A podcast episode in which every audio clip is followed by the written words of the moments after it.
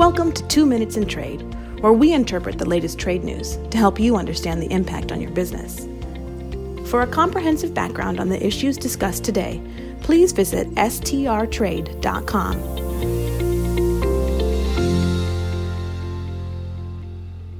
I'm Mark Segrist, partner and advisory committee member at Sandler, Travis, and Rosenberg, PA. Unless you've been living under a rock for the last few years, you've probably heard or read about ways companies are using tools like artificial intelligence or AI to drive efficiencies, improve their business operations, or otherwise streamline production or workflow.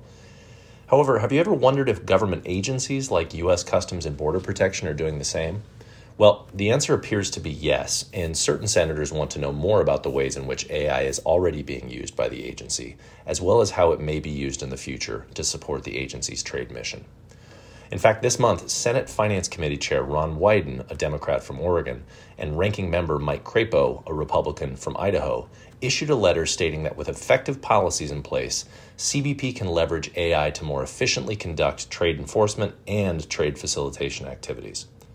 For example, AI could help detect anomalies in customs documentation or physical screening, Similar to the ongoing use of advanced machine learning models to attempt to stop fentanyl and other dangerous drugs from entering the U.S., the senator said, AI models could be deployed to identify and target illicit operations abroad, identify goods produced with forced labor before they reach U.S. borders, and maintain and improve the integrity of supply chains. In other words, the senators believe that by focusing our resources on riskier shipments, it could better facilitate the flow of legitimate imports and exports. However, the senators also added that using AI without proper guardrails could cause problems, such as the leak of sensitive business data through one of CBP's AI vendors, which could create serious competition and intellectual property problems for companies. Additionally, there have already been instances where AI tools deployed with good intentions were later proven unsafe, ineffective, or even biased. The senators, therefore, are asking CBP to provide a range of related information by December 8th, including how, how CBP is already using AI, how CBP identifies, tests, and audits AI systems or tools, and whether notice of AI use is provided to imported, uh, impacted importers and exporters, and whether they can challenge decisions based on AI outputs.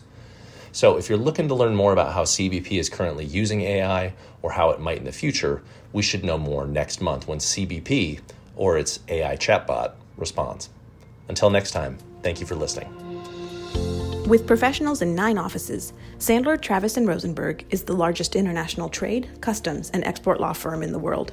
This is for informational purposes only and is not legal advice. The hiring of an attorney is an important decision that should not be based solely upon advertisements. Ask us to send you free written information about our qualifications and experience.